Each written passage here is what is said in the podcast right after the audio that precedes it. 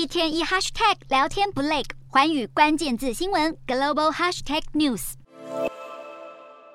中国境内各地疫情复燃，又恰逢十一假期，各省地方政府为了在二十大会议前夕展现防疫作为，不惜牺牲市民生活和旅客行程，祭出严厉的防疫风控。海南省海口市五日出现一例确诊案例后，随即在六日宣布，自当天早上六点到晚上十点为止，实施全市范围的临时性全域静态管理，停运全市公共交通，并要求全体市民按照规定时间进行核酸检测，非必要一律不外出。而在不久前才解除长达五十多天封控的海南省三亚市，当地时间三日通报新增两名无症状感染者后，也立刻收紧防疫，在四日展开全员核酸筛检，还在某些观光景区设置核酸检测站，要求旅客按时筛检与避免外出活动，影响到不少人的十一长假行程。不止东南沿海，位处中国最西北的新疆维吾尔自治区，这几天爆发数十宗无症状感染者后，首府乌鲁木齐市当局四日宣布启动封控管制，暂停离江客运和列车，严禁市民离开。新疆政府甚至还因为防疫不到位，导致疫情再度爆发，影响全国疫情防控大局，而向中央道歉。